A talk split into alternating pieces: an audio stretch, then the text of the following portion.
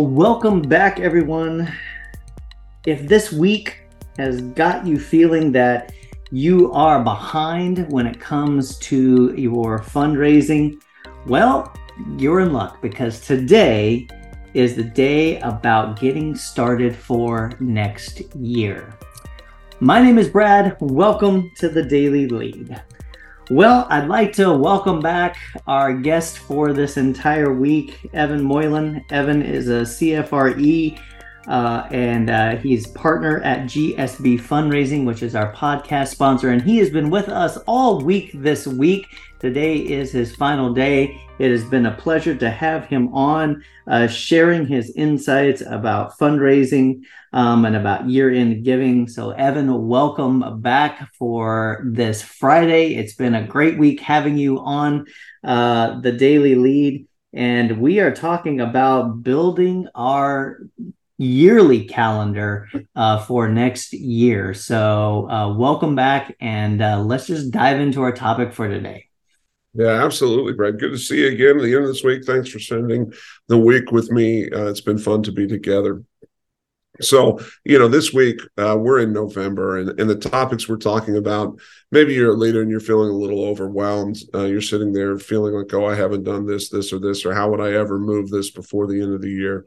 That's okay, right? Everybody's at a different place on the journey. Everybody's organization's in a different place. Take the pieces that are meaningful to you as a leader, impart those into the work that you do, and take the other pieces and, and think about them for next year and, and how you do long term cultural change in the life of your organization around some of these things.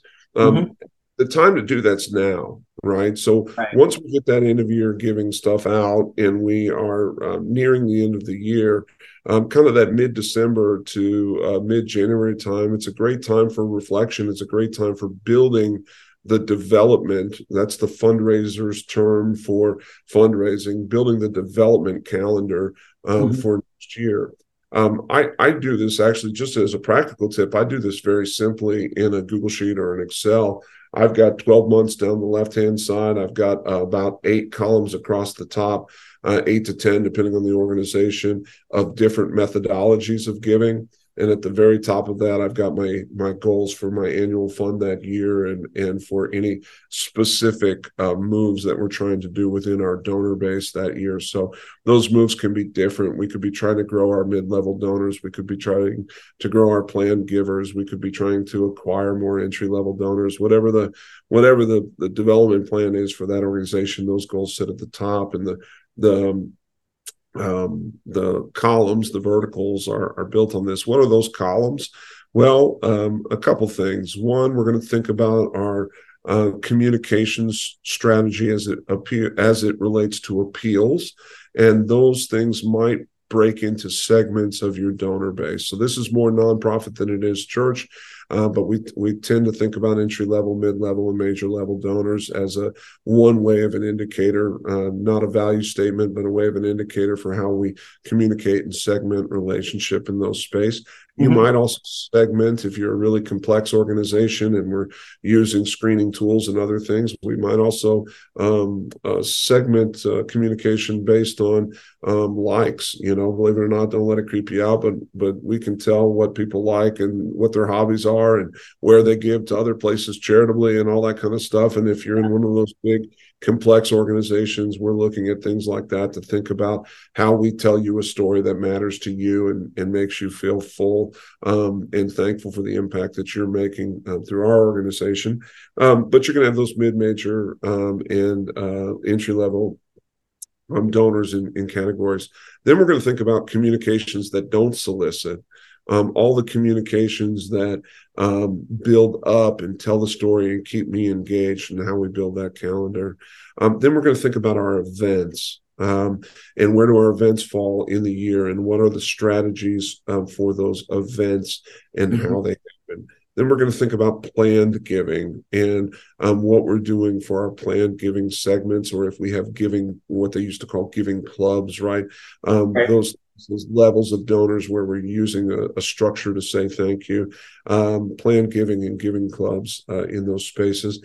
Then we're going to think about um, some extraneous things like your give days, um, like your other um, special opportunities um, for giving. Now, if you're in a if you're in a congregation, we're going to do this a little bit differently um, because one of the rules in a congregational setting is if you're only talking about giving when you need money, then you're not talking about the spiritual practice of generosity. You're right. talking about the transaction of giving. And we want to move out of transactional giving and we want to move to inspired or gener- generosity based giving. And so, um, as we do that, we have to build things into the year that inspire generosity at times where we're not asking for money. Um, so a lot of times you see churches just do this around their fall annual appeal, or some of those churches in um, you know, especially the Florida, Arizona, uh, California region. Maybe they do um, January because of their winter visitors, that sort of thing. But they build it all into one month or six six week period. Um, we want to take that throughout the year. So, so if you're a pastoral leader out there or a church leader, um, uh, we want you thinking about um, how how are you building in three, four generosity based um, sermons or texts or opportunities during the times where you're not talking about this at all, uh, talking about giving at all. Um, and that could take all sorts of things. We want you to think about where your volunteerism is engaging. And we um, specifically encourage um, some changes around volunteerism. And I'm going to come back to that in just a second. We want to think about your study period. You know, as you do your book studies, your Bible studies, your other things during the year, where are intersections with um, generosity in the life of those texts?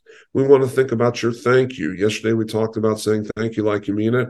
How are you going to build in thank you events? How are you going to build in, um, uh, you know, personal thanks into the life of your community in that space?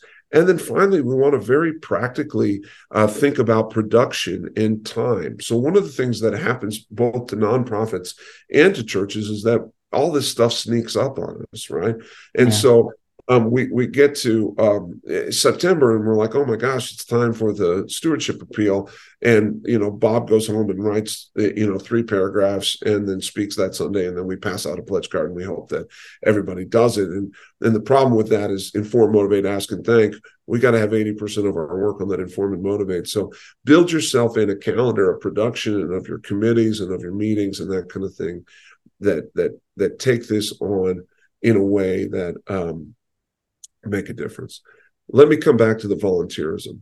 Yeah. The reason we we separate that out and and I'm not this is meaningful for for nonprofit leaders too, but this is specifically for church leaders. Um, you know, historically, what's the phrase that we we used? Right, we use time and talent. Well, historically, talent meant unit of money, right? It's a biblical term for money. Right. And so time and talent meant my volunteerism and my, my financial stewardship. Well, in today's vernacular and words matter, talent only means talent. So what you're asking me for is all volunteerism, my time and my talent. And so when we do those things together and we ask for both things together, we really dilute the ask and we dilute the value of the ask to both of those things both are incredibly important and we'll tell you that involvement leads to investment and investment leads to involvement. So if you want to have more volunteers raise giving in your community. If you mm. want to raise giving in your community have more volunteers. It's a virtuous circle that um, comes back onto itself in those spaces.